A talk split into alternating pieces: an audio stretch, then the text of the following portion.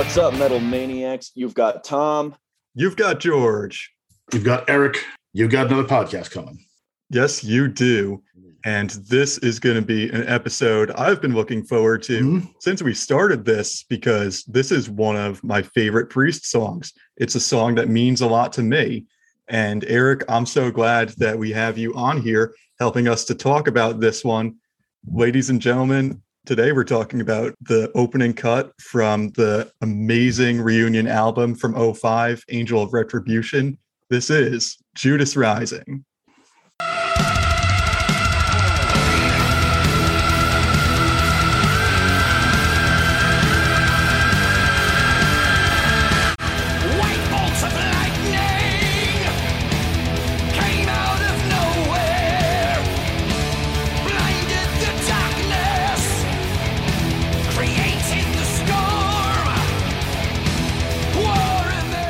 So, Eric, Yes. why don't you introduce yourself to our listeners? Well, yes. So my, my name is Eric. I'm uh, currently located in Stockholm, Sweden. I'm initially from, originally from the U.S. I moved here in '94. Big Iron Maiden fan, and that's why I do the Maiden A to Z podcast uh, with a guy named Jonathan. Has he been on your show yet? I think he has, right? Or has, or is he? Not yet, but we're Oh, planning to get him on oh. here. Yeah. We're all on the Deep Dive Podcast Network. Yes, Exactly. Yeah. So yeah, and this is also one of my uh, favorite Priest songs. It also sort of has uh, uh, some personal meaning to me. It was just sort of I happened it right around the right time, uh, and it was uh, so that I was really excited to be able to get on here talk about this one. I, I think it's a song that maybe is overlooked by some of the older fans, maybe because it's sort of you know a lot of times you get this in Iron Maiden fandom as well. Some of the newer stuff is just overlooked by the, the you know older crowd because it's not the old stuff. For me, this is a, an amazing track, and it's a a perfect kind of like an entry point or a perfect sort of a kickoff to the the new era of priest. You know, the one we're still currently kind of you know in this reunion era. We've been riding that wave since 2005. Yeah. Angel of Retribution was such a welcome return to form after the Owens era. Yeah. Judas Rising comes out of the gates and punches you in the throat with Mm. force. Angel of Retribution is just a killer album. Yeah, And Judas Rising to start it off. Like you said, Eric, it's the perfect choice. yeah, yeah, The way that it just opens with the guitar alone and then everything else comes in. And then you get that long, drawn out scream, just Mm. welcoming Halford back to the band. It is one of the comeback songs in metal history, I think. I, th- I think it sort of has the same function in the same way that the Wicker Man reintroduced reintroduced Bruce to you know Iron Maiden and Iron Maiden fans. This is the same sort of you get the same kind of effect with this. It's you know you re, re you know you're introducing Rob to the you know to the world Judas Priest or to the fans of Judas Priest, and it sounds yeah it's, it's exactly what you want it to be. It has uh yeah It reminds you why you loved Halford in the first place. Oh, okay. That's what Yeah. we're missing. I got it. I'm on board. yeah yeah It's true. We talked about this in our last episode with Greg D. During the Owens era, Priest was playing in like clubs and small theaters in the US. And once Halford came back, they're back to playing big arenas again. Mm. I saw them play in 05 at the Mohegan Sun in Mhm. Connecticut. It was pretty packed. And I just remember it was the first concert I'd ever been to. And the whole size and the spectacle, it just really impressed me at age 14 or 15. Yeah. Hey George, how'd you feel if that was your first concert experience? Were other concerts just like uh, underwhelming for you after that, or is it like kind of an apples and oranges thing? Probably apples and oranges, but I will say that Priest is still one of the top five bands I've ever seen. Yeah. When are we supposed to see them again? March 30, man. Yeah. Oh, man, I'm dude, stoked. I'm We've only been waiting literally years. It's going to be worth it, especially now that they they decided that whole um, touring as a four piece. Those Yeah. you know their their plans got foiled because they were a bad idea. So I'm Yeah, really listen. I'm, I'm thrilled. Yeah. Sometimes people can affect change on the internet. Like I sort of compared it to when uh, the Sonic the Hedgehog movie was first Yeah, yeah. revealed, and the original design of Sonic was so terrible, It was everyone awful. complained. So they changed it and they listened. And I feel like Priest did something kind of like that. That's a Like, fabulous hey. analogy. Hey, you know what? Everyone hates this bad idea. Maybe we shouldn't do it. That, that's so weird because I was on. Uh, I don't know if you guys know. You guys know Fergal, right? From Yeah, back Metal in metal. Yeah, Yeah, I yeah. talk to So I- Fergal a lot. I, I was on one of his pods uh, uh, last week. I don't, it hasn't come out yet, but we discussed this, and I compared the the priest thing to the Sonic the Hedgehog thing. It is the same kind of situation. so where, funny. Yo, what are the fucking odds? Yeah, I, I think it. Yeah, I think that's a good. I mean, I think that um, in both those cases, something that was not great was corrected, and I think that's. Uh, I think that, that was a very good. Obviously, especially in the in the priest thing, you can't have priests with one guitar. It doesn't doesn't make sense. Right. Every album they've ever made was a guitar pairing, and that's just a key component to their sound. Yeah, And I don't think they should lose that. I don't think it would ever Yeah. come out with anything good. I, No. you know, I, I am even of the opinion that Priest should really be touring with three guitarists, Mm. the way that Maiden does. yeah, so that on top of having your amazing twin guitar harmonies, you also have the rhythm guitar in the background. Hmm. I think, you know, what you'll find is that a lot of bands, they've got three guitar parts on an album, but they only have one guitarist. yeah. And that bothers me. So, be, and everyone should change it because I don't like it. It's uh, it's offensive to Yes, my yeah. sensibilities. Well, you know, you've got a point that like when you play live, you want it to sound as close to the album as possible Yeah. or better if you Yeah. can. Oh, you wouldn't even. There's some bands you wouldn't even think would need it. Like Foo Fighters these days, they have three guitar players. You wouldn't think that'd be that kind of band that you would need. You know, you figure they could do two, but they got three, and that it sounds great. So Yeah. there you go. Oh man, Foo Fighters is so fucking good. Yeah, One of the It- bands it- keeping rock and roll alive. yeah. Straight up. Yeah, so they and then they I think even I saw when uh, Pearl Jam did a few gigs last year, they had an extra guy besides the so they had that they did have three. They, sometimes they do have three guitars anyways, but this time they had another an additional guy joining on a couple tunes. So yeah, so you know I, th- I think that's yeah. If you want to get as close as you can to the album, if it just bring in one extra guy, yeah, why not do it? Yeah. Yeah, exactly. And but you know, listen, two guitars are always going to be better than one in Judas Priest, and no one can change. No one can change my mind. I was trying to parse that out for all. You know, when from the time that I heard the news up until the day that they were like, okay, we're not going to do that. I was, I'm like, okay, like I have confidence that you can pull this off, but I have serious reservations about it. Yeah, I mean, there's there's still things that things that wouldn't sound. I mean, the, the only way they could do it, I guess, if they did some of the bits playback, which I don't think they really do. Either. No, I know that there are bands that do stuff like that live. They have a backup track to make the sound a little more powerful, but then Yeah. you still have all of the musicians are playing exactly like it's not like they're like lip syncing or guitar syncing or whatever No. you call it. They just have the extra tracks in the background to give it a more powerful sound, which is a pretty good idea if you ask me. I think that's I think that's solid. I th- I think the, the one of the guys in the in the Scorpions at some point said that he used to uh, for some of the like uh, harmonies he'll have a pedal doing the harmonies, so it's, it's still Oh. him playing. But you know, so that, I guess that also that's probably is cheaper than bringing another guy. I guess yeah, I guess whatever you can automate, you gotta jump on that. I know the um, I think Yeah. I think Vogg from Decapitated does that. Mhm. And Priest could have done something like that with Richie, but when you lose the human element, it's not as special because I think a human can play things in a way that's unique. It's not the same every time. And that's something that I think I would prefer in a live setting instead of like a backing track that's going to be like mechanically perfect, but Yeah, it doesn't have the same kind of soul as a person playing. Yeah, it's like that whole thing of you might not notice it, but your brain does. Mhm. definitely. Forged out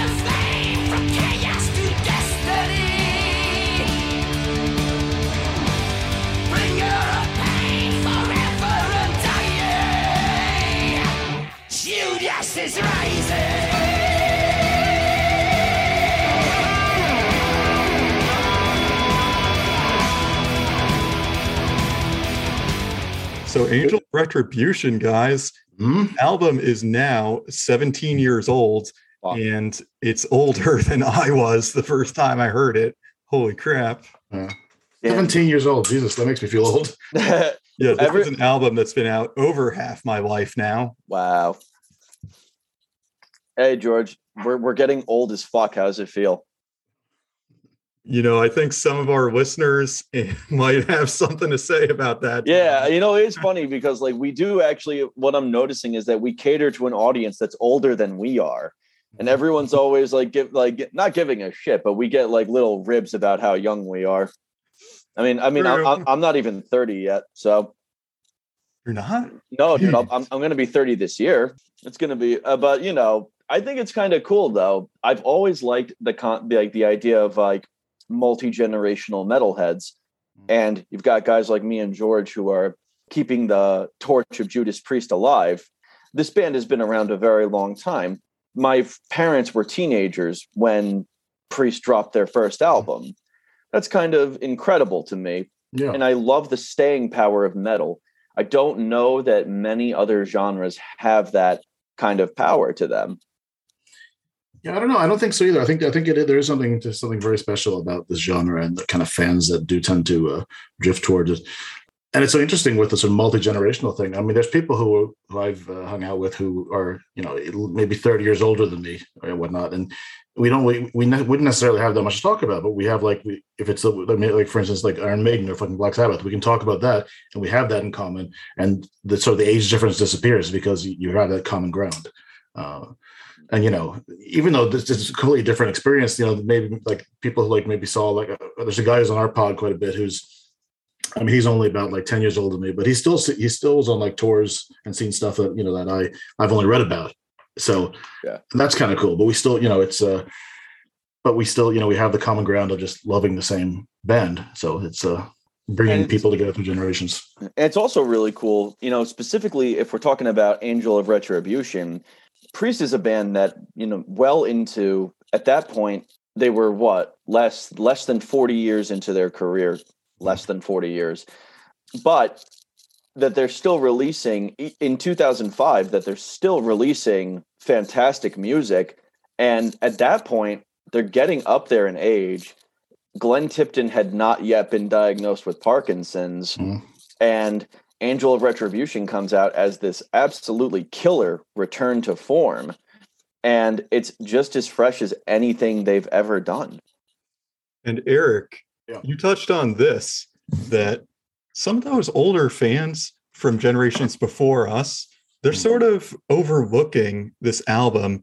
So maybe Angel of Retribution is a lot closer to people in our age group, Mm. even though we're all united as Priest fans.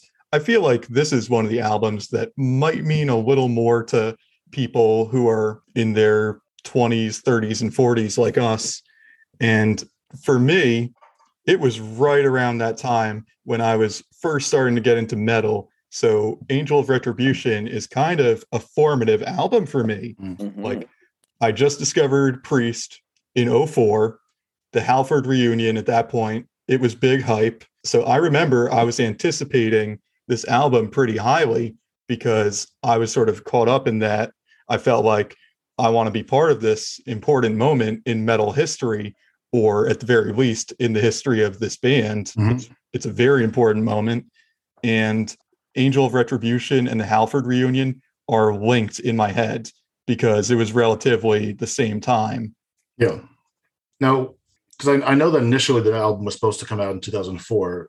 So like you'll see like apparent I just I, mean, I just read this today. So but it's, it's this is not something I knew. I'm not I'm not that uh, well versed in this stuff, unfortunately. But apparently uh, they were thinking about pushing putting out the end of 2004, but they saved it to 2005. So some albums the, on the physical copies you'll see that it says 2004. Apparently, really so Yeah, wait I- what why did they decide to do that I think that the record label decided they'd they'd, they'd be able to it, it would do better in, in the sort of spring, I guess maybe I don't know. oh okay interesting Hmm. So, but when, did Rob rejoin the band? That would have been in 2000. Was, it in 2004 or was it 2003? I think they announced it in 03, but they were doing a summer tour in 04 as the reunited lineup. But like you said, December, it's not a great time for album sales. And when you consider about how mm, websites and magazines are putting together their best of the year lists, Mm. Yeah. all, they're writing those lists in November. So Oh yeah December albums never seem to find their way on it. You know, I, I hadn't thought about that because if you are doing your best of the year, you don't want to release something at the ass end of November or December because I guess, you know, I mean, listen, I know a lot of reviewers, they kind of circumvent that. They're like, yeah, I know this came out last year, but it was in December, so it's close enough.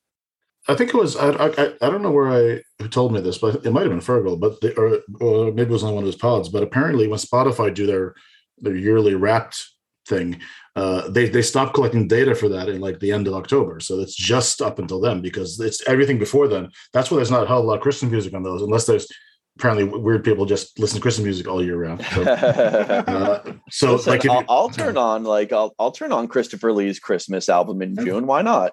Sure, well, fine. Yeah, that's, that's fine. No, you won't, bro. I dare you. Or, I- or one of, I- or one I of Halford's. will. Yeah, Or you- even A couple of Christmas albums. Yeah, it makes more sense to release something in like in maybe say. I, I, when this when did this come out exactly? Did it come out in in the spring? It must have spring of Yeah, so it was originally released on the 23rd of February in 05. Uh, I think it got delayed to March in some territories back when music releases were not always on the same day. Mm. Like now, it's Friday worldwide, but it Yeah. used to be like, Mhm. oh, well, it's coming out on this day in Japan and this day in Australia and this day in Germany before the whole sort of digital thing made it easy for Mm. worldwide releases to happen. Yeah, yeah. But there's a few things I do miss from, you know, back like when this album would have come out because I recall there's a guy I used to know back then who owned a record store. I was, I was, uh, and he'd sometimes I'd be allowed to buy stuff like a day before it came out at least because because he'd get it in a few days early. So I think I did end up getting this a couple days early, and that was kind of fun. But nowadays, you know, like it drops and you, it's on it's on Spotify immediately or whatnot, and that uh, if it's an album I'm really looking forward to, I, I don't listen to it on Spotify first. I do try to get the physical uh, one. Like I, I did that for the latest Maiden album. I I did that for Yeah. Senjutsu. Yeah. yeah. But there was something fun about the fact that just you know heading into town and then you know getting it a little bit early, and it was, I felt like I was the only one who had it. I obviously wasn't, but uh, you know that was fun. But you might be one of the only people that actually went out and bought a physical copy, at least in your area. I understand what you're saying. I love collecting album art. I've got Mhm. a modest collection of vinyl. I think me and George are kind of in that same boat where we enjoy physical media because it allows you to consume the product in a way that you just can't do it when you're streaming it.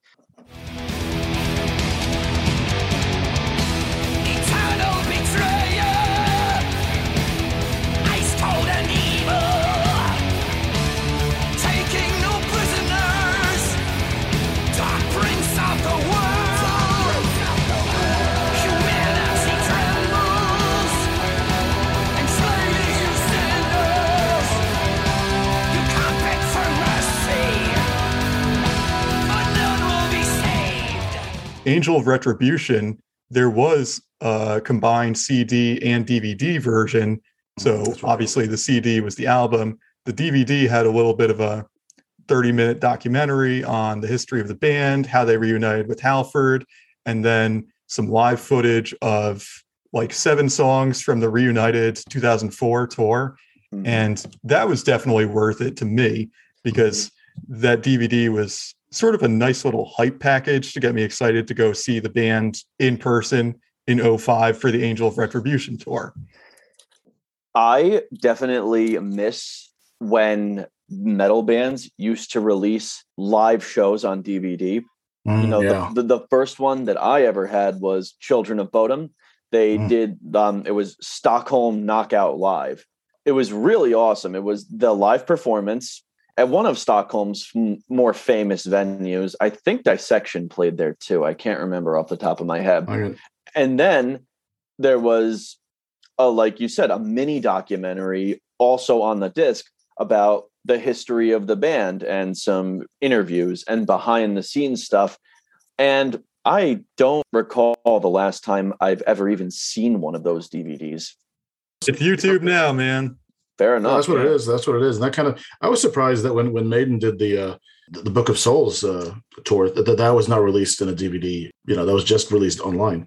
Uh, which kind of was I thought was kind of disappointing that they didn't, you know, uh, do that. And we we didn't get anything for um you know for the uh, Nights of the Nights of the Dead, which is you know I, I kind of like like in Rock in Rio the fun thing there was all the you know all the uh all of like little mini things like documentaries, like like you know, fucking Dave Murray and Nick McBrain, you know, golfing. It's it's ridiculous, but it's, it's just fun because it's you know, I, I miss that kind of stuff. Yeah. you want to peek behind the curtain a little bit sometimes depending on who you are maybe you want this band to be these sort of mythical heroes Mm. but there's another type of fan like me who Mm. kind of wants to get to know these band guys as regular people what do they do when they're not like doing iron maiden shit oh they're playing golf eric tell us about how you got into priest dude Yeah. All right. So that would have been.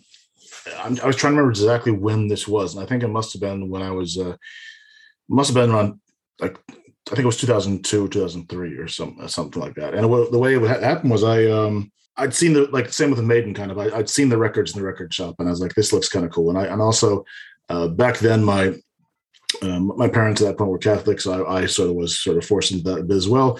So it pre seemed a little dangerous, you know, ju- just the word, oh, Judas, what's this then? You know, and, that, and the same thing, it kind of gets you into heavy metal as, you know, as a genre, you know, as a whole. It looked, it seemed kind of dangerous. And uh, so I got the, I, I bought the, uh, I bought Screaming for Vengeance because that one looked the coolest. Yeah.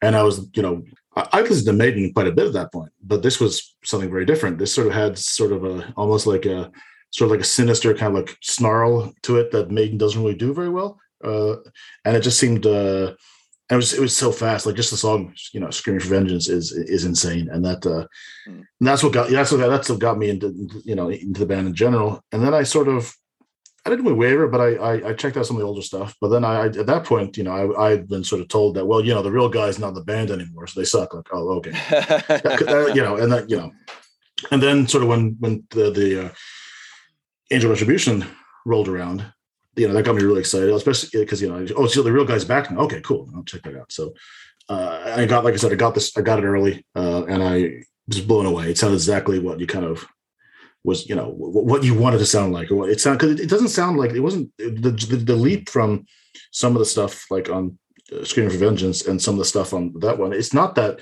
you, you can you can very much hear it's the same band. It doesn't it doesn't sound like the amount of time that you know even those years have passed. It doesn't sound like it. it sounds like you can really hear that you know the same the blueprints of what they are now is definitely in the you know the older the old stuff as well. And I know you can probably you'll probably get newer older fans who totally will not agree with me because they think like like like you get Maiden purists who are like oh no they haven't been good for twenty years.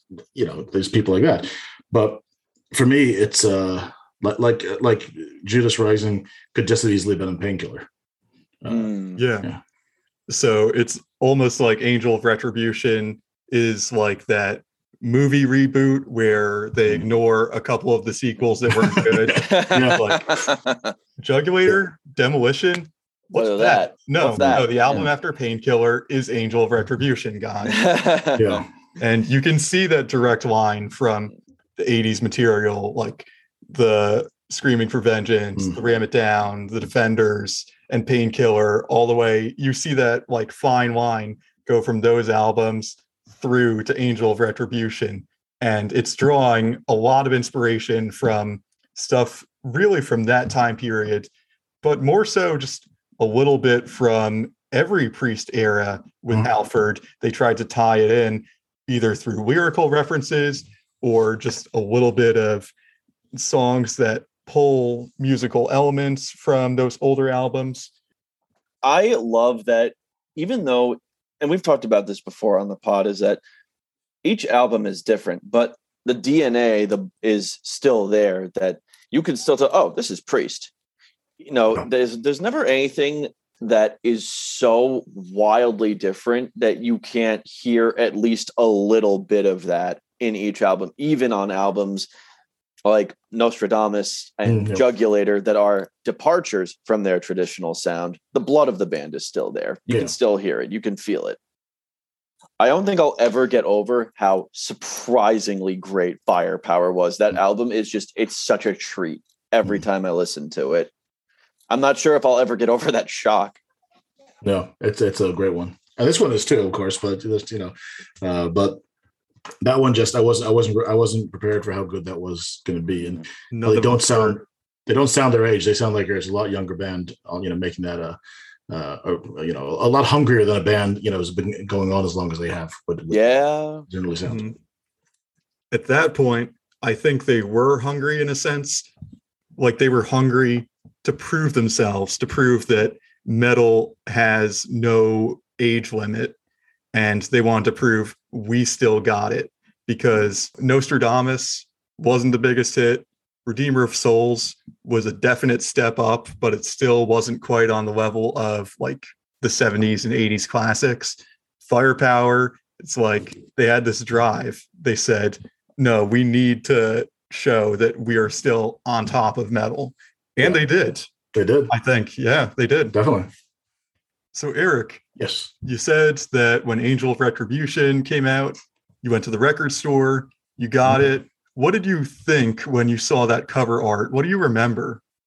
It seemed like um, image image wise, just the imagery in that that sort of it, it looks exactly what you'd expect a Judas Priest album to look like. It looks like a sequel to like some of the older stuff. Like it reminds you kind of of like like again, I'm going to go back to you know Screaming for Vengeance. It has that kind of same vibe, but like an updated kind of like a new version. It uh, it looked great. It, it was you know it's uh, I, I I love it. Nice. I, think I think also even like if you take if I compare it to some of the stuff Maiden had going on around that time, uh, Maiden haven't really done a particularly uh, good album cover since uh, 2000. I feel I don't like the later these these you know these like Dance to Death wasn't great. Uh, I don't. I mean, Man of Life and Death was okay, but if you look what Priest was doing in that period, theirs have always been you know really cool. I think even Nostradamus, that's a fucking badass cover. I feel, but this one definitely uh, I really dug. It, it seemed like a it felt like coming home. If you, felt very familiar, you, like you knew Yes. you knew what you're getting. Yeah, so Priest has been getting Mark Wilkinson to do their cover art for a while. And Mark Wilkinson, here's a Maiden connection. He's also the one who did Book of Souls, Oh, which was a lot of people's favorite album art from Maiden in a long, long time, maybe I agree with that. Derek Riggs era. I agree with that. So Mark Wilkinson, he's been doing Priest cover art for a long time since 1988 with Ram It Down. So he did Painkiller, he did Jugulator, Mm. and he's still working for the band. He did Firepower. So Mark Wilkinson has done a lot for Priest. I think with Angel, they were trying to tie it back to some of their previous history because you've got the sort of metal figure from Painkiller, maybe even combined with the whole angel that was on the cover way back on Sad Wings of Mhm. Destiny. And that priest cross the with the three points, the sort of emblem that they have on a lot of their album covers. Angel of Retribution was the first album where they put that as the T in their logo. That's cool. It's just it's just a badass uh, logo. Uh, I've been trying to find a necklace version of it in silver whatnot, and every time I sort of stumble upon one, either they looked really weird or they've been sort of unofficial kind of bootlegs, or they've been w- very expensive, so I haven't gotten them. But someday I will.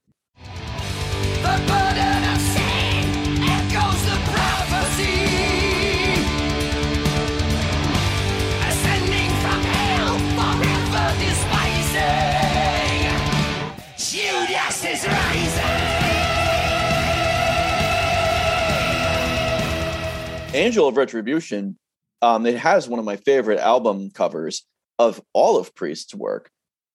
I think that it's just like the mechanical angel is such a cool concept. Yeah, I think that they really needed something that would work well in terms of image for their reunion because Priest, they're not just known for music, they're known for their imagery. They've always had awesome cover art and the big superimposed print of the angel.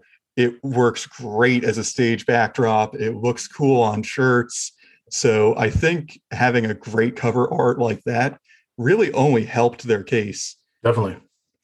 And even if like even if there's an older lapsed fan who's not up to date, like if he's in the record shop and he sees that cover like out of nowhere, like he'll be interested. You just pick it up and it's like, oh shit, Priest is back and this looks like legit. This cover reminds me of their old stuff. Yeah, Like you don't want a plain ass boring cover like No, you don't want Demolition. a Rocka Rolla. yeah, we should we shit on that Rocka Rolla art a lot. yeah. It's not it's not great. Is it? Yeah, no one likes the Coke bottle cover, but Yeah. to our It- credit, we do actually like the rock and roll album. So Yeah. You know, I'm ashamed of how long it took me to realize that the connection was like Rock-a-Rolla, Coca-Cola. It took me way too long to make that connection. the band hated that cover art too. they didn't even pick it. The label was just like, "Hey, we got some art for you guys. What Yeah, do it you was like- think?" it's it was like the 70s equivalent of going on to like Imgur Photobucket and being like, hey, we got this one in stock. That's great. That and that is actually, you know, Nostradamus, going back to that, has one of my favorite Priest art albums. it's really cool. Yeah. Yeah, that was what that was the thing. I looked at that. I was sold on the cover alone, like, wow, this looks cool. Let's take a look. And then I was like, wow, I'm bored. There was this really cool uh, steelbook like version of like a deluxe version of that album that I that that um I was gonna get just because just like oh my god this is so beautiful. I didn't end up getting it. It was very expensive, but it was like a thicker kind of version. It was at least um people listening can't see this, but it'd be like like this thick, so like maybe like an inch thick, and it was it was metal. It was all shiny and whatnot. sure. And yeah, yeah, I I, I probably should have got just because it, it looked it looked great, but you know, yeah. Hey, listen, I'm sure we all have our reasons at the time that we didn't make wild investments on things. Yeah. This is why I'm not a millionaire. Yeah, I mean, I didn't. I didn't end up getting the deluxe version of the you know latest Maiden album either. That you know cost like there's two versions of it. One of them was insanely expensive. One was still just pretty nuts. But no, I, I, I you know, I have, I have, I have, I already have two versions of it on vinyl. So I think, I think that's enough. You know, yeah, Yeah. my maiden shelf is getting pretty full, man. and they've already got their own shelf, so they don't have a whole lot of room to expand. Yeah, there's a the you you've got a shelf dedicated to Maiden and Priest, if I recall correctly. Now I've just got the huge box set of all the Yeah. stuff, so that Oh, sort of cool. sits on its own. Speaking of things that are wildly expensive, uh, that was a worthy investment, though. That was worth it, I think. Yeah, I can't wait to actually get into some more of those live albums this year. We got to have like a listening party beforehand. Oh, that sounds fun. How Yeah, far right. you, you guys live close to each other, or what's the? Uh, we where you used we used to. We grew up in the same town. Um, Oh. He lives in Connecticut now, and I live in New Jersey. Um, originally, we were both we bo- we both grew up in New York. Um, we used to live really close. Um, now, um, there's a. It's not like a huge distance. It takes like an hour and change for us to get to each other. All right, all right. That's On a Sunday with no traffic, like I can get there in an hour. Yeah, Yeah, and we keep saying, "Oh, next time we're not going to do it on Zoom. We're going to do it in person." And then something will happen. Like today, we have a snowstorm that just hit yesterday. yeah. Yeah. And I think the last episode we did in person was um one on one. Yeah, it's been a while, Tom. What else do we have on Judas Rising, guys? Do we want to sort of break down the different parts of the song, like beginning to end? could do that, I guess. Yeah, that works. I think. Yeah, man. Fucking a. Yes. I'm gonna bring. I'm gonna bring up the lyrics real quick. Yeah, do it. So Judas Rising, like we were saying, it starts out with just the guitar piece, and then you get a screech that sounds like it could be coming from a guitar, and then it sort of turns into a vocal scream. And that's Rob Halford saying, I'm back, baby, Mhm. with a long, drawn out scream to open the album. And it just kills, it slays. There's only one guy who can do that, and that's it's Rob. Yeah. And, You know, uh, I- yeah. Oh god. No, just it's. I mean, if you take even, uh, I know, I know, you know, Bruce Dickinson does a few of those, dabbles in that a little bit. He has an infamous scream on like uh, "Number of the Beast," and that, that's you know he's great at that bit. But this sort of what Rob does is there's no one else who really can do that. I don't think in, in the same way. I think Rob is completely inimitable. A lot of the guys in no, all of the guys in Priest are. You can find someone who has the same vocal range that Rob does Mhm. and can kind of like do impressive screams, but the just raw charisma and showmanship is something that nobody else in the world can mimic. And when Halford, you know, when he really gets it right, Mm. no one can beat him. No, that that's. I mean, you can you can you can probably find guys in like YouTube who can do like, uh, you know, who can you know quote unquote you know sound like you know exactly like him, and they maybe they can to some degree, but you can just hear there's something missing. Like there's a guy who does. Uh, his name is I think his name is Are Rafael. Rafael Mendes? Yeah, yeah, and the he's Bruce great. Dickinson sound alike. He's Oh, great, I but- know. Is that the guy who does the oh, if blank sounded like Maiden or Yes. something like that? Yeah, Yes. that guy's the man. Those are- you know those are really fun. He's really good. But you can also hear it's it's not Bruce. There's something missing. That that, that it's hard to put your finger on it, but it, it is. So even Yeah. the guys on like there's probably guys on YouTube who can do like the screech just like you know Rob, but it's not going to be the same thing. There's going to be something missing.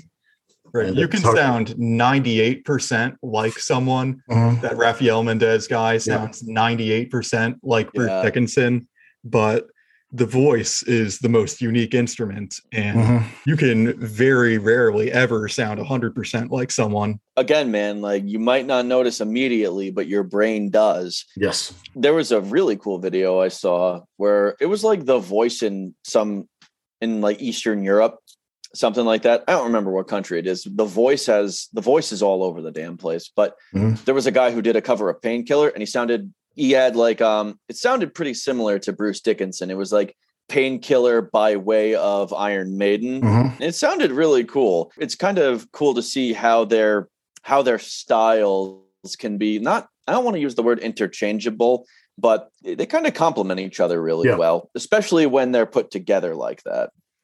You know what you made me think of?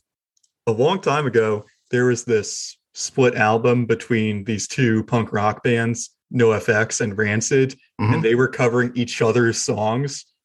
If Priest and Maiden did something like that, Oh, that'd be they so both fun. picked three of each other's songs and covered it, wouldn't that be friggin' cool? That'd be Just to great. hear what it would be That like. would actually be awesome. Mhm. Yeah, I would actually, you know, I'm not the biggest Maiden fan. I would like to see Maiden and Priest cover each other's songs like with their own unique branding, their own flavor. You know, Maiden covering a song like Metal Gods Mhm. or Electric Eye, and then having Priest do like The Trooper or Number of the Beast would be really fascinating. Yeah, man. I That'd really love cool. to hear Richie Yeah. Faulkner shred the solo and Power Slave. Yeah, I was gonna say Power Slave would be amazing. That probably won't happen. It'll Probably won't. happen, but I it's think so it's- awesome to think about. I think it's okay to dream, Eric. You know, Yeah. Yes, that's yes, indeed it is. All right. Let me pull up this song. Just pull Yeah. a clip. Mhm.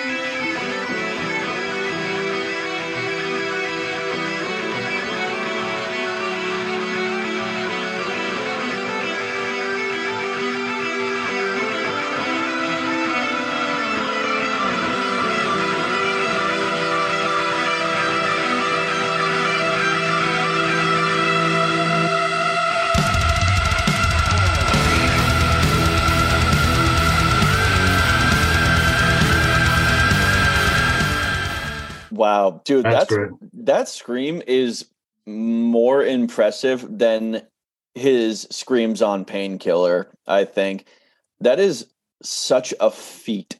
What he just did, Yeah, man. Yeah. Welcome back, Rob. yeah. Mm-hmm. And again, it's like that moment where it's like, oh, now I remember why I love this band. It's Yeah. there, man. This song has the pieces. It's got a strong performance from everyone in the band. Yeah. And I think it was very wise for them to make this the opener. Mm, definitely. Oh hell yeah! That's again, you know, great priest tradition of coming out the gates with an opener that grabs you by it grabs you by your ears and it doesn't let you go until the end of the album. Mm. I wish that they had opened the tour with it as well. I think that would have been really good. So I've got a quote from Rob here, and he says Judas Rising is a spectacular part of the show. In conjunction with the special effects and the backdrop and everything, the essence of that song, the message it conveys, this is something we really felt need to be included. The song has a frustrating push pull quality to it because of Scott's plotting one and three double bass drum pattern, you almost peg the song as a typical fast opener, but then you realize it's actually quite slow. And the last part is coming from uh, commentary in Martin Popoff's book as well. So it would have been, I think, it would have been a good opener.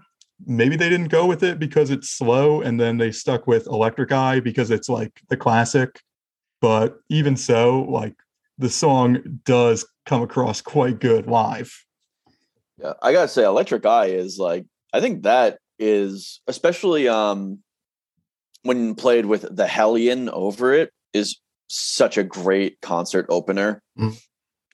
Yeah, I could see that they want to open with something fast. You know, Yeah, get people excited, you know, get the energy up. But I, I do I do agree. I, I'm surprised because I, I I didn't see that tour unfortunately, but I'm surprised that they they didn't open with this because it's such a right? it, it seems like designed to be an opener. Yeah, Yeah. written as one. yeah.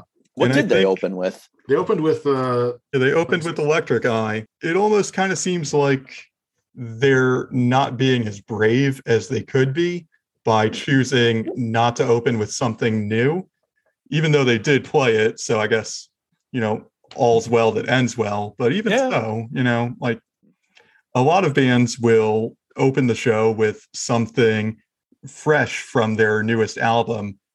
And I think that they could have done that for Angel of Retribution.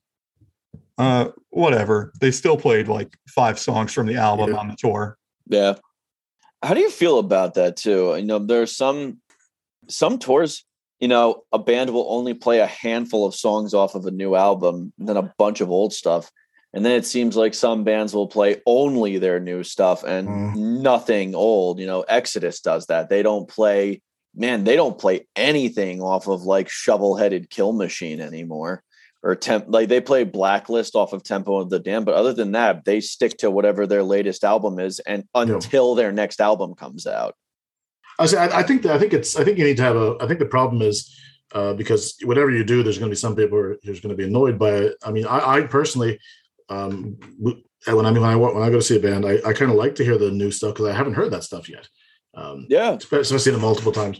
But I understand if you if you're like, let's say you really, let's say if Priest were to do like they're gonna they're they do a tour where they they release a new album and they they they play the entire new album and maybe play one or two hits towards the end. Um, I think if you're someone who's there to see the hits, like that's you know you're going to be kind of annoyed by that as well. So Fair enough. I guess you need to find a sort of some mid, middle ground.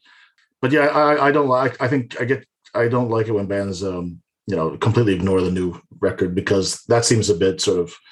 Uh, I don't know. It- It's not, cowardly is the wrong word, but kind of like when when I saw Alice Cooper, I've seen him many times on album tours where he's played like one song from the album and just done the old stuff because he guess that's he wants to hear. I guess, but you know, I'm with you. And I was to touch on probably a lot of the same notes. Like, you're always to get those fans who are there only for the old stuff. That's all they want. But like you, like you said, man, if you've seen this band live more than once, no, don't you want to hear some different songs? It's like, yeah, yeah, I, I love Breaking the Law, but I've heard it. I love Metal Gods, but I've heard it. Man, play me some of the new stuff. You just made this new album, own it and sort of play it live and show us what it's all about. yeah. You know what was cool? So back in 2016, I saw Enslaved. They did this really cool concert where there was a Q&A session beforehand and then they play they did a show they played a part 1 where it was all old stuff actually and then there was a part 2 to the show where it was all new stuff Hmm. and that was really cool and if i'm not mistaken that i when i went to see that show that was one of the only times they performed havenless live Hmm. that that was a Yeah. really yeah that was a great show i'll never forget that and it was really funny because i don't remember what i said in the crowd once when they were in between songs but i said something and, and i wasn't like jeering or anything but the singer heard me and he goes he looked at me and he goes, "Oh, I got an idea. Why don't you come up here and play bass, and then I can go out into the crowd and yell profanities." yeah, What did you say to this guy? I said something really stupid, like, "Man, I want your babies." yeah, I I don't know if he misheard me or if he was just riffing on it, but that was one that was so goddamn funny. That's good. yeah, he's that guy's got a real good sense of humor.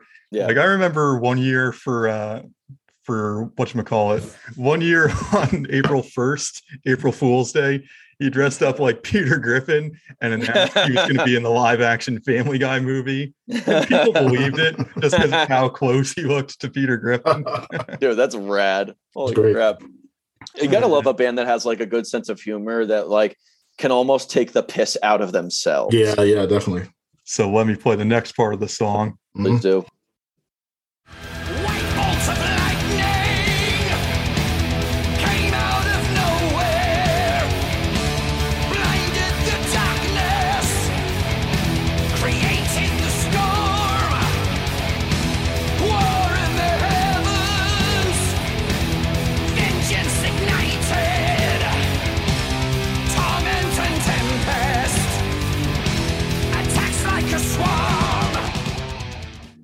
So at that point, it's just a couple whammies, but when they play it live, Richie Faulkner shreds a really awesome guitar solo in between the first and second verses there. He's amazing. No, just to say, uh, Richie is, uh, you know, he had obviously huge shoes to fill when he joined, but he's such an amazing fucking guitarist. Uh, it's, uh, yeah, I, you know, whenever you get a new guy joining a band and replacing someone, you kind of get, you know, probably it's going to annoy some people or you know feel kind of weird. But for me, uh, for me, he is the guy at this point because he's such a Oh yeah. fucking amazing guitarist. He's proved himself. Mm. Yeah, let me throw on a quick clip of the solo that he does between the first and 2nd Mhm. verses. It's sick.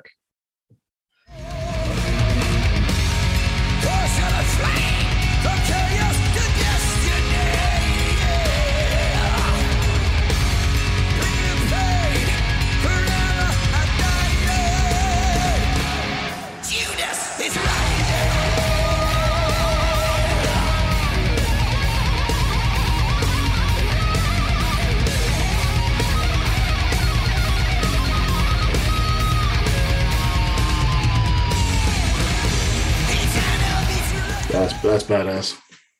Yeah, he Yeah. likes to add his own little flair to the songs. And He- for the most part, it's always a good addition. Yeah. Yeah, he is just he's got so much flair and charisma as a player. He dude, he belongs in that band. He he's got the spirit of the band. He's got the chops. He fits in so well. He has breathed new life Mhm. back into this group.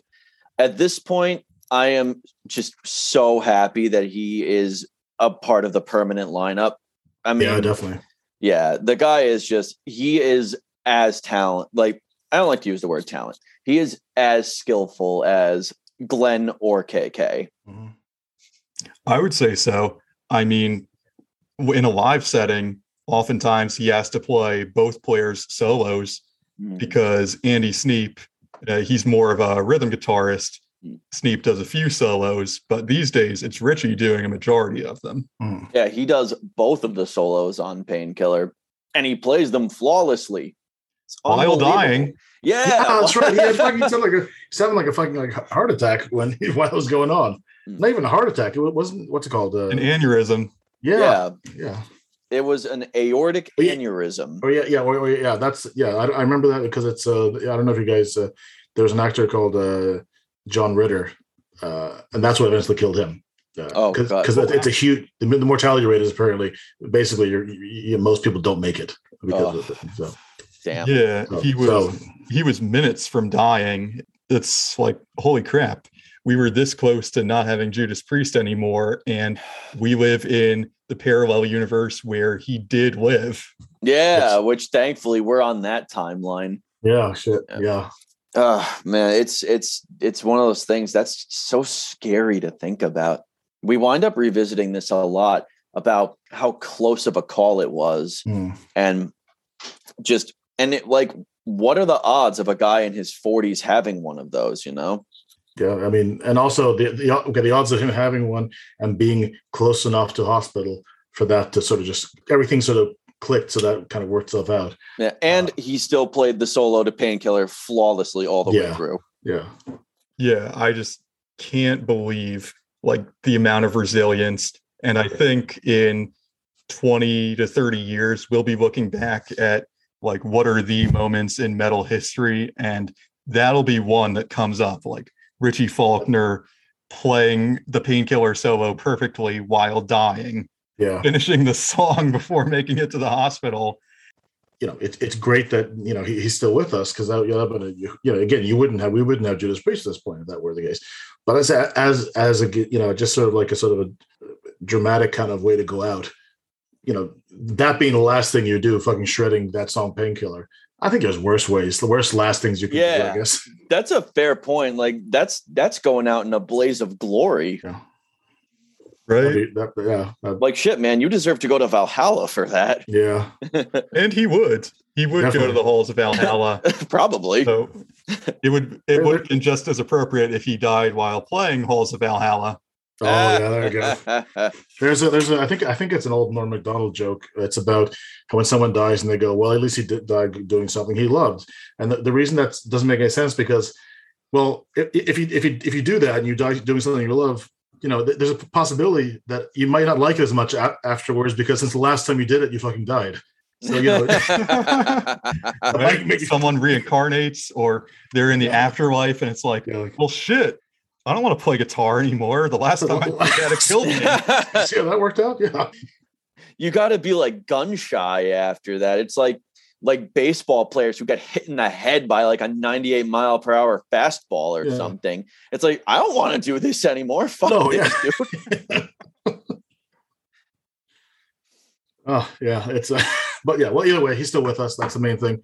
Yeah, Yes. and we're very grateful for that. Indeed. Obviously, yeah. Yeah. And now this will tie back to something that we said earlier at way back at the beginning about how and you have to be able to play your material live. Mm. And I'll just read this quote from Rob where he sort of backs that up. He says, Whatever Priest does in the studio, we should be able to recreate that on the stage. And he said, Judas Rising is going to be a really spectacular moment. It just sounds phenomenal live. The way the song is interpreted as a five piece with no gimmicks and backup tapes and this, that, and the other thing, no Pro Tools running in the background. This is the band playing it live. The real honest connection is there. We've always tried to insist that the players play the music. That's very important to us. So when we play Judas Rising or Revolution or any of those other songs, they're going to sound great and they'll equally connect, equally connect with the old stuff. He means. You know, So- our our good buddy Chris told me a long time ago something that stuck with me is that a band is only as good as what they can pull off live. Mhm. And I happen to believe that's true. You know, anyone you can do anything in a studio, man. You know, like there's a like a buddy of mine is a producer and he's told me constantly, dude, you have no idea like like how many albums have synthetic drums where you know things are recorded in bits and pieces Mhm. and heavily edited afterwards. No, uh, but it's far more like anything can ins- can sound impressive in a studio setting, but playing it live is uh if you can pull it off, that's that's how you know if a band is good. Yeah, definitely.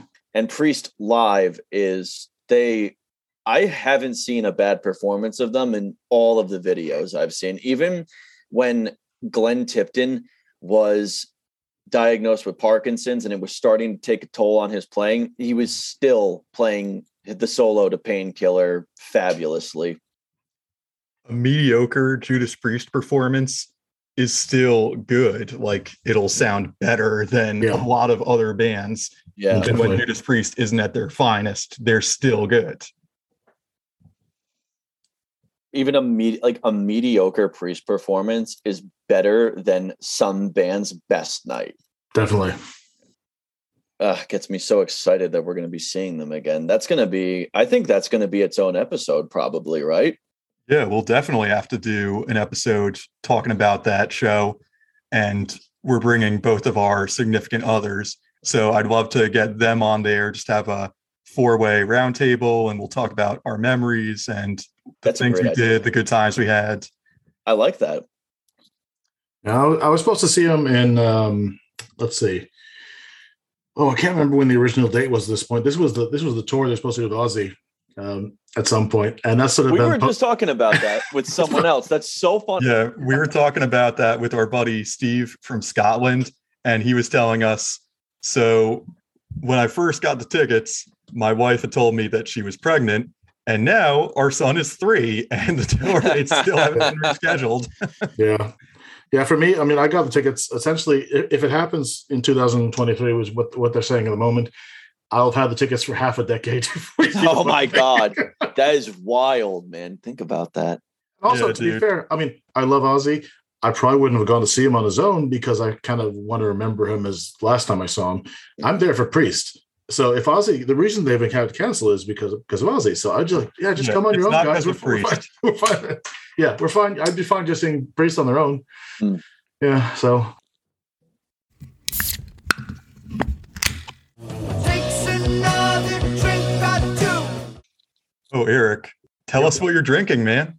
Oh yeah, so I'm drinking right now. It's uh, it's a Trooper. Uh, I had some. uh It's Iron Maiden's own sort of beer. This is a Trooper six six six. uh, Nice. Premium lager.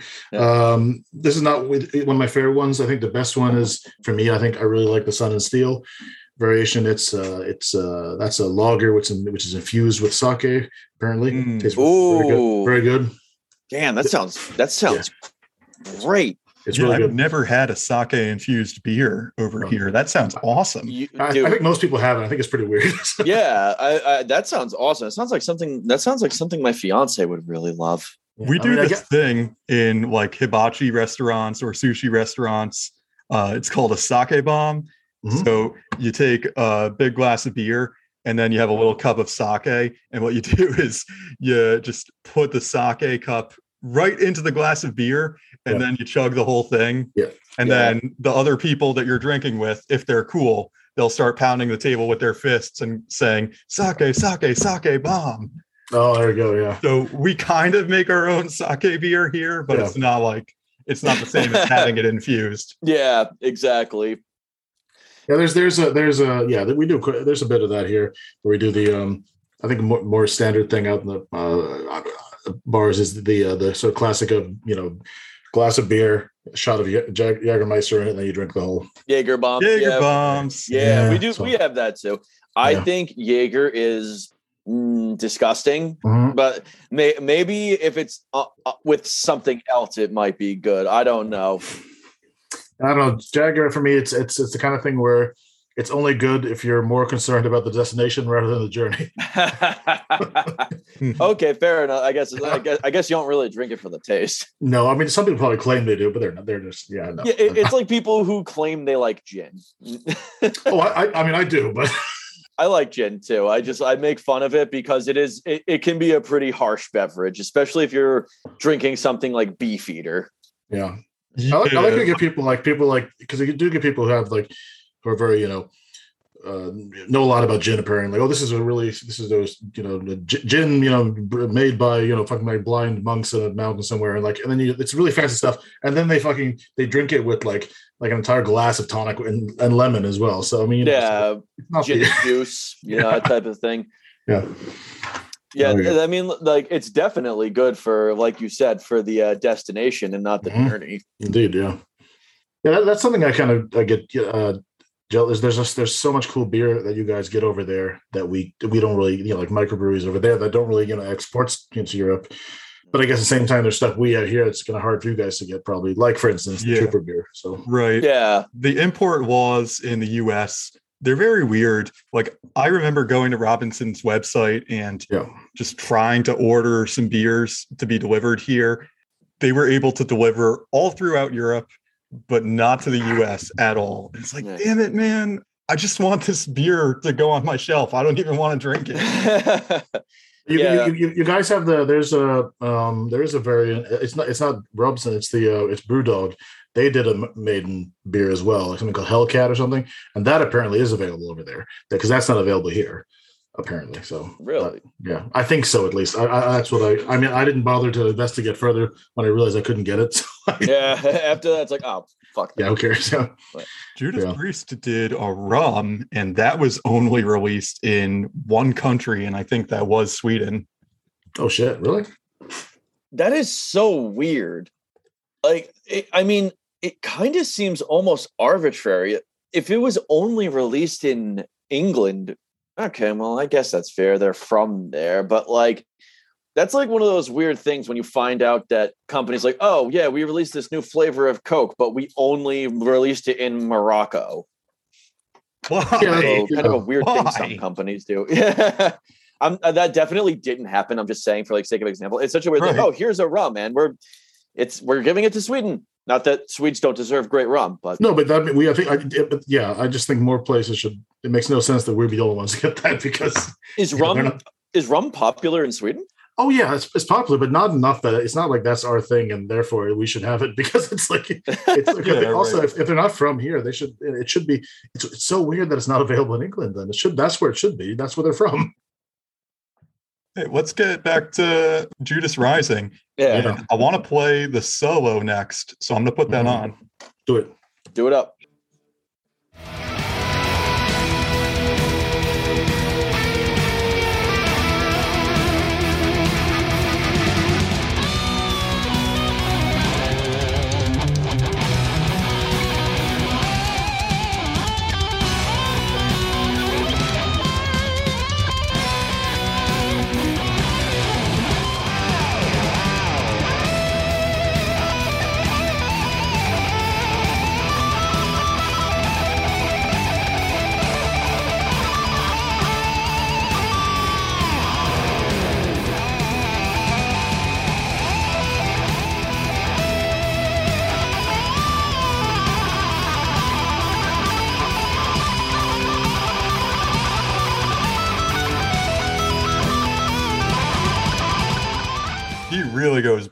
To the wall in that one. Yeah. I think that's one of my favorite KK solos.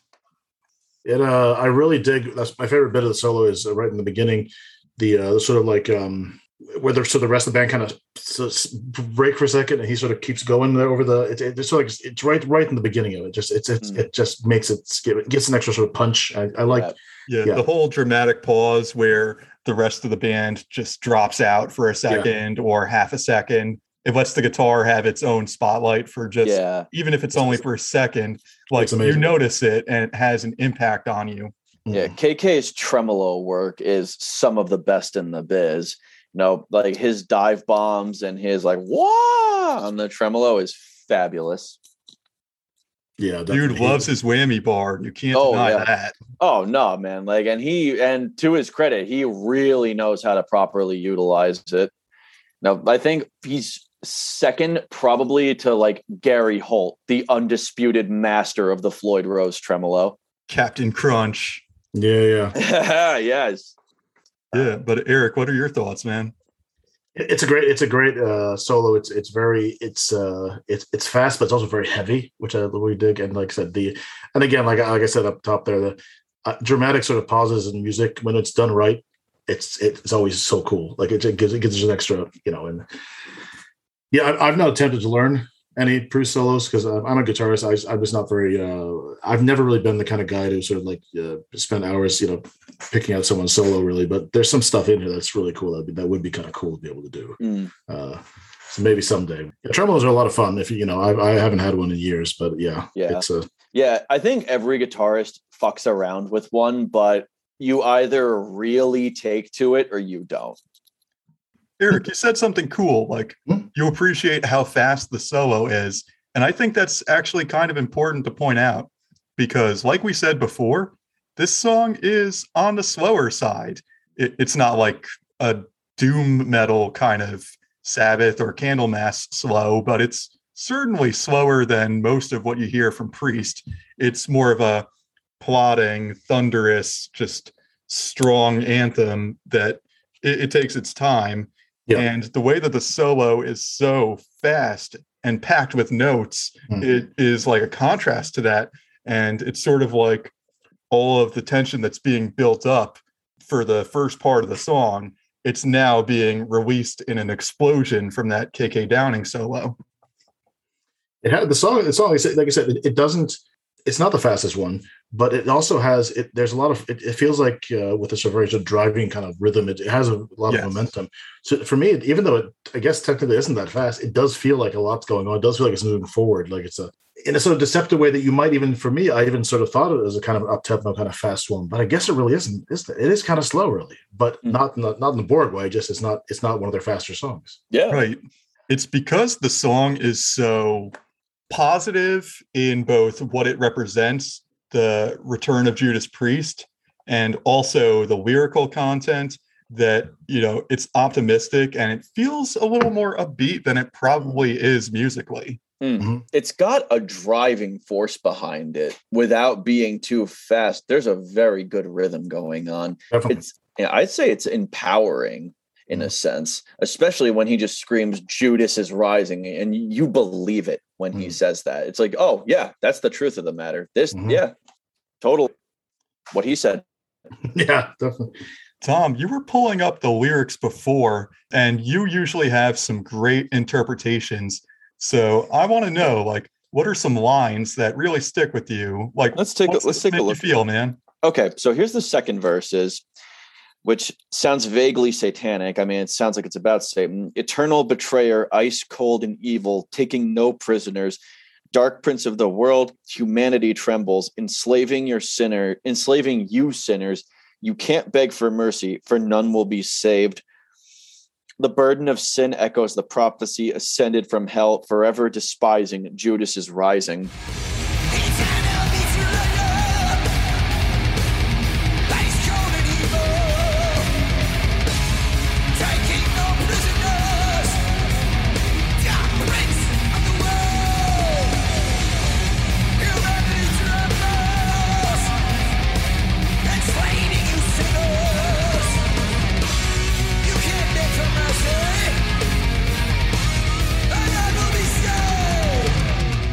So one thing that I always appreciated about Priest is that I've said this before too, is that their lyrical themes are pretty universal, I would say. They're usually about something, but vague enough that they sort of transcend cultural boundaries Mhm. so that no matter where you're listening to this song, if you are whether you're in the United States or Japan or Brazil, Mexico or Sweden, it doesn't matter where you come from. You can find something in the lyrics to really latch onto. Their themes are pretty universal, I would say. There's never aside from Nostradamus, they never really do things that are like culturally specific. It's one of the things I really appreciate. I think that's part of the power of this band is how anyone from anywhere can get behind them. And I think that what they're going for here is well, they're obviously talking about Satan, Hmm. which is which I'm which I always love. Big fan. Me too. Yeah, sweet. Where do you see the yeah? Where do you see those uh, connections coming in? Where you sort of relate it back to It seems to be talking about Satan in biblical terms from a biblical perspective. No, eternal betrayer, ice cold and evil, enslaving the sinners? yeah, I can't really tie it back to my faith, but I can definitely see the religious significance and the religious um, dogma that they're drawing from. That's interesting. I didn't really tie it to anything specific in my brain. And I guess I didn't read into the lyrics too much. I just sort of thought of it in more of a general sense like, Mm, oh, yeah, it's a self descriptive song, is what I thought it was. yeah, Because, I mean, it's Judas Priest. I mean, Judas is to you're wrong? rising. The whole song has these motifs of just triumph and retribution. And there are even all these words in the lyrics that will remind you of references to older priest songs and albums like vengeance ignited Mm. and deceivers are crying Yeah, and enslaving the sinners The vengeance sinner deceiver like all these little winks and nods to those older songs see, I kind of like that. So, uh, coming from someone who overanalyzes everything, it seems like they are tapping into their legacy as a band and calling back. You know, when they say the priest is back, this is what they're talking about. Yeah. You know, sort As of like should. yeah, recalling their past glories, but also not from a place of like, oh man, you guys really are a shadow of yourself. It's like, no, we're we were awesome back then, and we're awesome now, and we're gonna let you know it. Yeah. Eric, what do you have to add to that? Like any thoughts you have on the lyrics? for me, the lyrics have always just considering, you know, uh, as this song being sort of the way that it reintroduced, you know, the band, to, you know, to the world, as it were. That did seem like maybe it was kind of like sort of so- t- talking about themselves and using using kind of biblical imagery and that kind of stuff to sort of just sort of use as metaphors for th- them coming back and them rising again. Or they didn't really go anywhere, but still, they're you know now they're back in a big bad way. So it's so that's I think um, uh, lyric wise, it's uh, like I said, there's all the stuff there is very. I don't want to say the word very typical. That's not what I mean, but it's like the you know the imagery, the sort of uh, the, the biblical kind of stuff is, is the kind of things you would you know it's not not particularly surprising to find in a you know a lot of metal music, but it's just done very well here and it's used very effectively for what they're trying to convey, which is obviously that they're back. It's just badass. The title is badass. The the the, the word, the lyrics, and just everything just kind of yeah, it, Yeah. It, it works very well.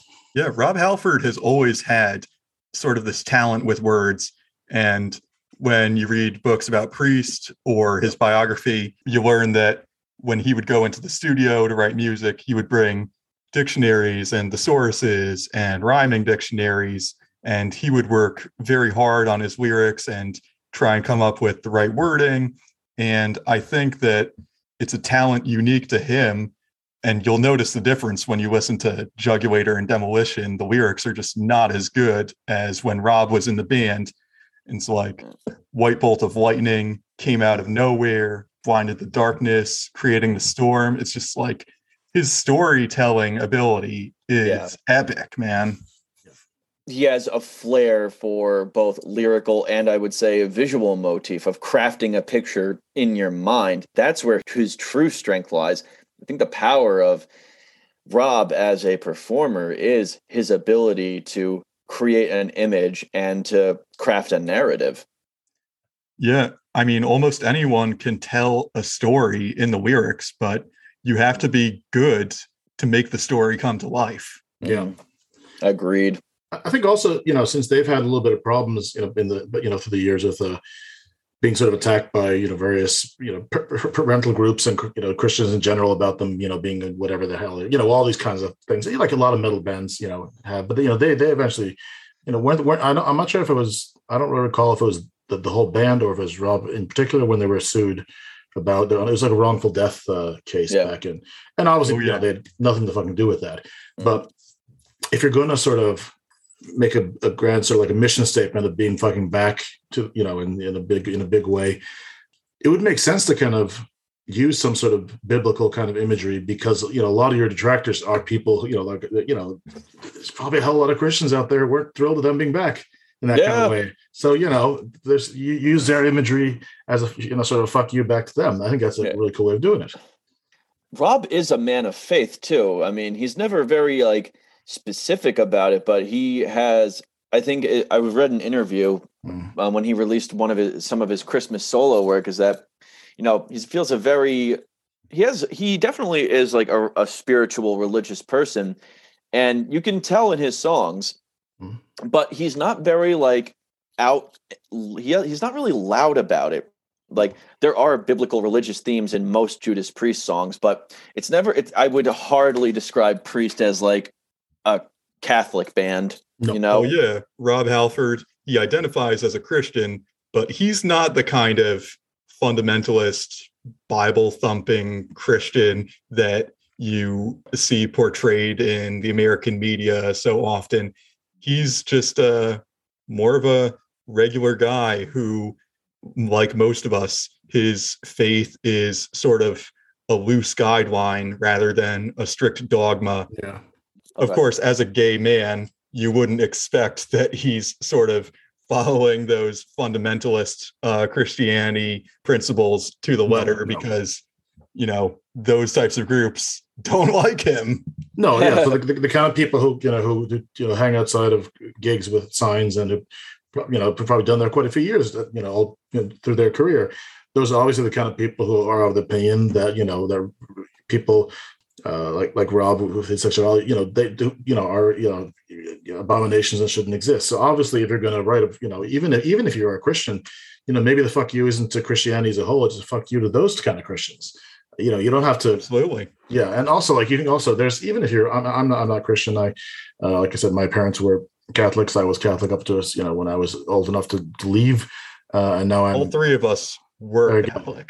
there you go I, I usually joke and call myself a recovering catholic but I, I think some of that imagery is very interesting and cool even though i don't i don't you know i'm i, I uh, i'm not a fan of the catholic church by any stretch of the imaginations but i, I still think a lot of like biblical stuff is it's cool imagery and that's why it works very well in you know metal context or you know even like you know so which is why it kind of was very effective here too Yeah, I think Well that um as far as Rob goes as a um, man of faith, it's um it's not I wouldn't say that it's central to his identity. It's a part of who he is as a person. It's like one part of a greater whole. You know, a lot of people tend to take one aspect of themselves and try to make that their entire personality. And I don't think I don't think Rob is that type of person. I think he's a little more well-rounded as an individual than that. Yeah, Yeah. there's a lot Yeah. to him.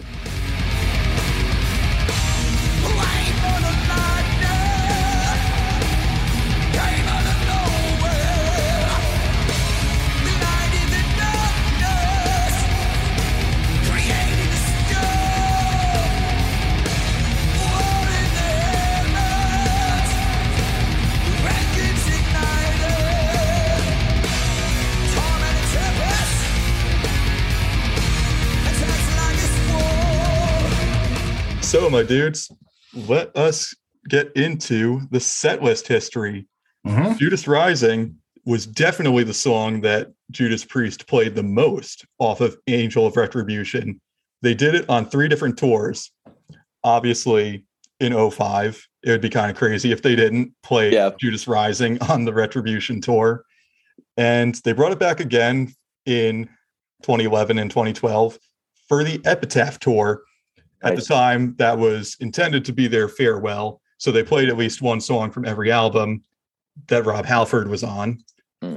And then in 2019, they brought Judas Rising back one more time for the Firepower tour, which over the course of that entire tour, they had 44 different songs in the set list.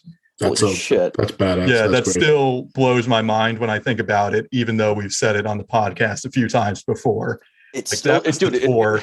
That was the tour where Priest cemented themselves as still being relevant and being able to offer the fans new experiences by dusting off so many of those lost classics and bringing them back and showing what this is us. This is our sort of diversity. And we've done so much music and Mm. we're going to make you fans happy. Instead of playing the same 16 songs every night, we'll switch it up.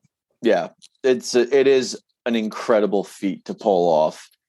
There are bands who are 30 years younger than they are who couldn't do shit like that. yeah it, it's it's nuts it's yeah, uh, just like from a musician standpoint, I'm not the first person to point this out. Even being able to remember how to play 44 songs is incredible, let alone pulling them all off flawlessly. That's a point you can only really get to when you are pretty experienced as a live performer, I would Yeah. say. Mm. Because I mean, I agree. yeah, they probably know breaking the law by heart. I doubt they even have to rehearse it, but Yeah. they are probably putting in a lot of time in the rehearsal room, like when they're not on stage, to make sure that they can keep up their skill and just remember those songs. I mean, it, it's. Uh, I've always, I've often want, wished that um that Maiden would do a bit more of that because when they have a set list, they tend to have that set list for quite a while, uh, and that's. I mean, and I mean nowadays, I guess, uh, especially the last tour, there's you know the stage show is so locked into these particular songs, so I guess that's part of it. But still, you, like when you see Metallica, they switch it up too, not to the same extent that Priest did, but uh, you know, it's it's because that, that'd be probably getting more people more inclined to see multiple gigs. I mean, I know a lot of people still do that, but imagine like I, you, fucking, you'd have to go the entire tour if like if if they you, you know if you you don't know if it's going to be different set lists every night, you're going to want to see all the shows, you know, in a different way than you Yeah. Yeah. Yeah, man. Well, Like, go ahead. I was just gonna say this goes back to my point about you know bands like um, Exodus is that I'm not sure if it's if they still do this, but I swear, man, I've seen that band four times, and the first three times I'm almost positive they played the exact same set list. No, they did. I remember Yeah, I was there for two of those. Mhm. And the first time they were headlining, and the second time they were, I think, opening for Kreator.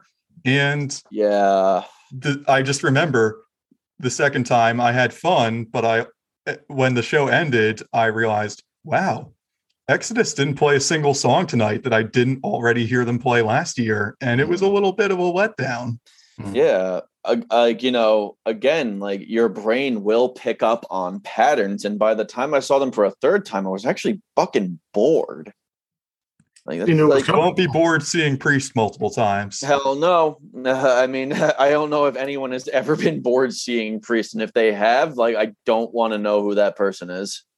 I, I don't want to know the, the person who isn't thrilled seeing that band live. yeah. So, if you would have watched Judas Priest live on the Angel of Retribution tour, here's what you would have seen. So, Priest starts playing the song with the stage lights off. Then the light slowly gets brighter and brighter until you see the glowing red backdrop of the Angel of Retribution, like the art of the mechanical angel, starts to emerge and is lit up in this red light. Then, once the lyrics kick in, then the lights come back on, and you see the metal god himself in front of the angel. Uh, When I saw the band live, Rob was in a cage suspended from the ceiling, which was pretty damn cool. On the Rising in the East DVD, he's just standing on a raised platform, which is not nearly as cool, but uh, I guess it's it gets the point across.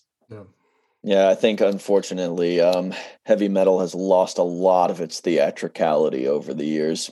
Kind of What- sad. Yeah, I, d- what- I don't see like many bands doing like fire or pyrotechnics at all. It's shit like that. if you would have been around back in the 80s, that's when they did the really insane shit like Yeah. the Metallian or the Metal Monster from Defenders of the Faith. They used to have a giant replica of that that they would bring out, and then Yeah. paws would raise, and like the band members would just stand on top of the paws of the Metal Monster, and then they would perform like while they were raised up in the air. That's awesome. That's so yeah, cool. and and they used to like fire a fucking machine gun full of blanks into the crowd. Apparently, Yeah, they did. And we'll have to go over uh, in that CD box set the earliest live recording when you listen to Genocide. You can actually hear, like at the end, they go, "Bah, bah, bah, bah, bah, bah, bah, bah, bah, bah." that's the machine gun shooting the blanks. that is so cool. Yeah. I mean, I understand maybe why that might be difficult to do these days, Mike. Yeah. I agree. Might I, be I- frowned I really do understand why they can't do that anymore. That one makes sense. Back yeah. in the day, they didn't give a fuck. No, no, no, no. Yeah, well, that those were the days. Uh, Mm, yeah. Not the days before safety was invented, but like you know, what uh, people didn't. I don't think people took it quite as seriously.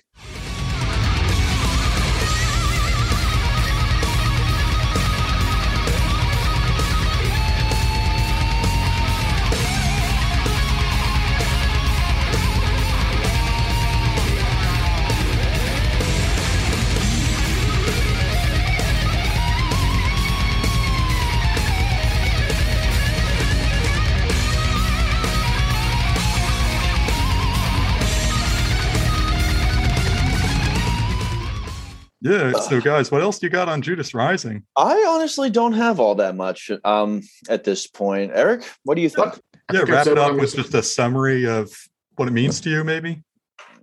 yeah it was it was sort of like when i was uh it, I, when i first started it was right in the period when i was really getting into it like a lot of it was like when my word was opening up i had made night a few other bands but there was like other it was sort of like a big start of like a bigger world for me just getting into more different kind of bands i didn't really have very many metal friends at that point so it was it was just um it felt like it was sort of mine on my own at that point. It obviously wasn't. There's there were quite a few judas priest fans out there. I didn't know very many of them though at that point. But it it uh, and there's some that entire album just means a lot to me because just when it had you know, when it came to me when I when I when I heard it and I was stuff stuff going on in my life at that point and it was sort of like a the whole album sort of became um, kind of like a a little bit of pick me up when I every now and again when I sort of need it during that period. There's so many songs in that album that are very, you know, for me, very sort of uh, empowering and just kind of make me want to fucking, you know, keep going when you don't feel like keep going, keep going. And uh, this is kind of one of those ones for me. So Definitely. We've all got that one album that like keeps that just reinvigorates us when we're at a low point. yeah, I'm with you, man. And Angel of Retribution, that album had so much energy, and retribution was exactly the right word to call Yes. it because it showed that Priest is back. The album did what it was supposed to. It made me really excited to go see them live. Yeah. And to this day, I still like a lot of the songs.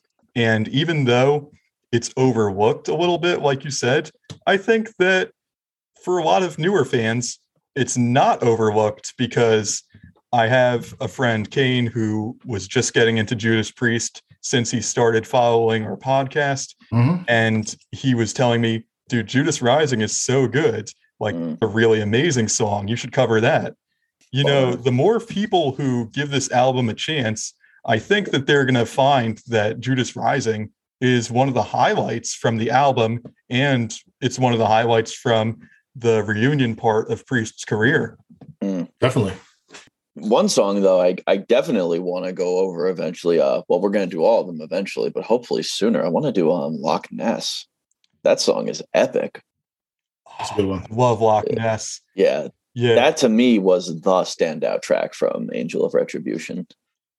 Loch Ness is so controversial too because Really? there were a lot of people who hate that song and Hmm. i just kind of i don't know maybe i get what where they're coming from that's not what they wanted but Hmm. even so the song is badass and it accomplishes i think it accomplishes the feeling that it's trying to create Yeah, it's very atmospheric and theatrical. And I also like to just think it's about the Loch Ness monster. So oh it's a little, it's a it little on the longer, it's longer than they usually do. Yeah. 'cause It's, it's almost 14, or it's like 13 and a half minutes. That's usually, that's fucking huge for a priest song. Yeah, they don't really do that. All the, I mean, you know, they, they- or maybe, maybe they have, uh, no that's My their longest song by far oh, there you go. All right.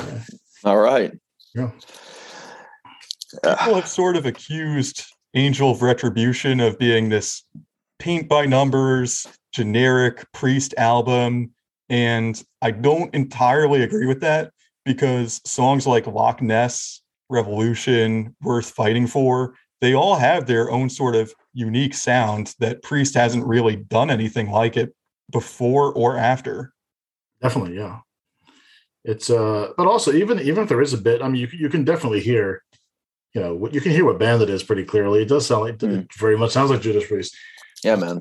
Yeah, I don't, think there's anything wrong with that. I think that uh, it's it sounds like them, but they're even it sounds they're, they're doing new stuff. for This you know, but they're still doing it within the framework of what Judas Priest is. I feel so. I think that's fine. You're, you're obviously going to have people who get annoyed by whenever something new comes out. It either sounds too much like the old stuff or not enough like the old stuff. You know, there's going to be people on both The sides. Star uh, Wars problem. Yeah. Star Wars. Episode 7. This sucks. It's too similar to the old movies. Yeah. Star Wars Episode 8, Last Jedi. This sucks. It's too different from the old movie. you can't win.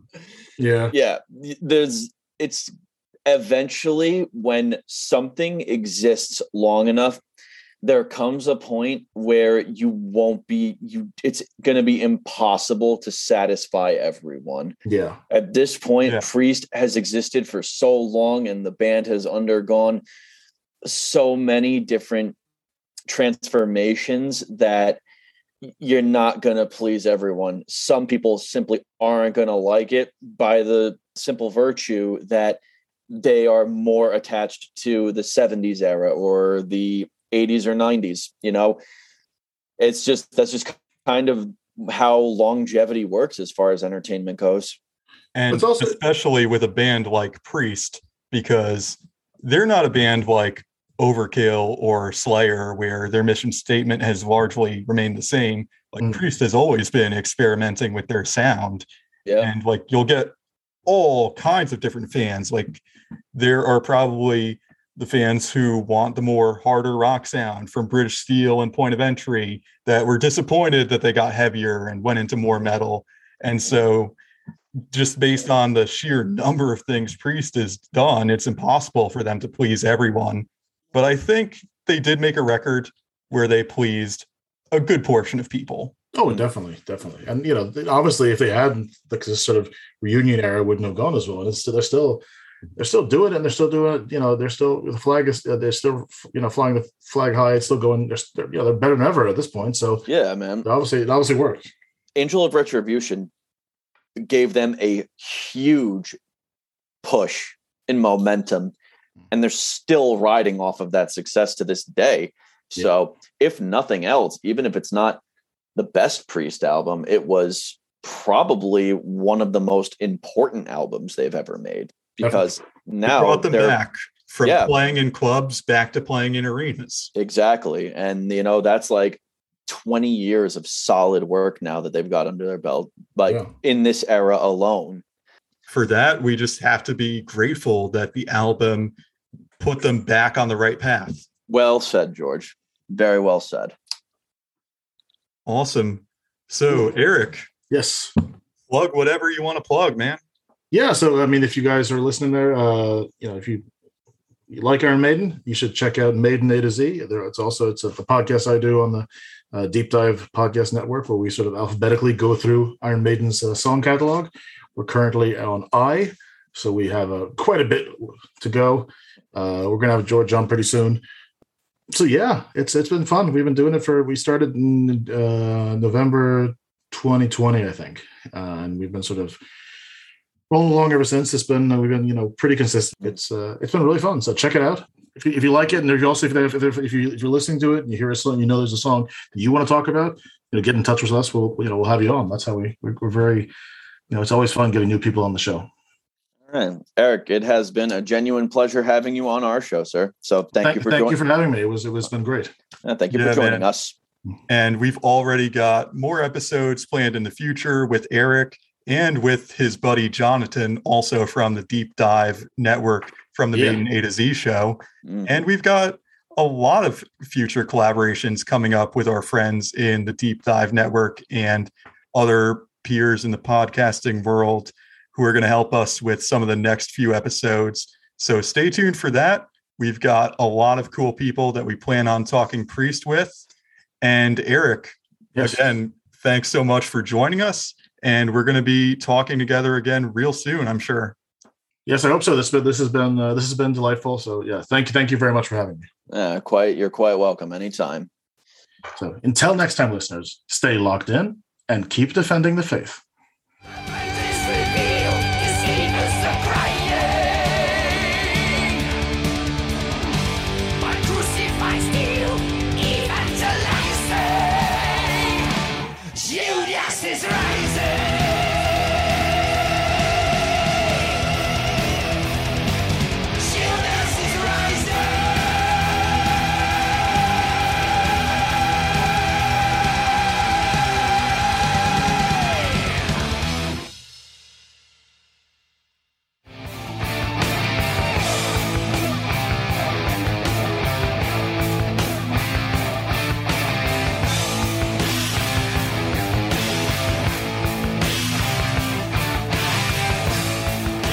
I mean, it was sort of safety, but with you know within reason. You know, I mean, I mean, you know, probably not a good idea to fire a gun full of blanks into a crowd. Blanks can injure and kill people, yeah, contrary yeah. to popular belief. Yeah. So that's probably good. But, you know, it would be nice, especially, you know, and this is a little sort of a peeve of mine is I see a lot of other genres of music that have like really, really impressive stage props and designs, and there's fireworks and fucking fire coming off the stage. Um, and we don't have as much of that in heavy metal anymore. Maybe it's because the genre has become so niche that doesn't draw the proper audience that's large enough to pull that sort of thing off in like a non-festival setting, I suppose.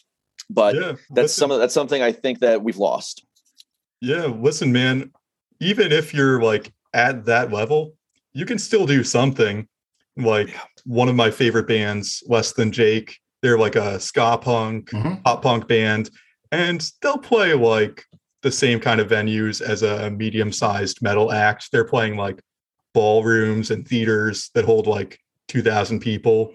And during their shows, they're like firing off a toilet paper gun into the crowd. They're shooting confetti. They're throwing like beach balls into the crowd. That's fun. And it's like, you don't need a huge budget for that, but it's like, you can do something fun. I think there are there are bands who still do the to some degree some of that stuff. I mean, I think Behemoth do quite a quite a lot of that. And uh, again, uh, you know, uh, uh, uh, to, you know, obviously Maiden still do that um, quite quite a bit, even more so late in the last couple of tours. But Maiden then is it- one of the best bands at theatrics. yeah, definitely. And- but but but also they're they're they can afford it in a different because I think that's the problem. I think that a lot Yeah.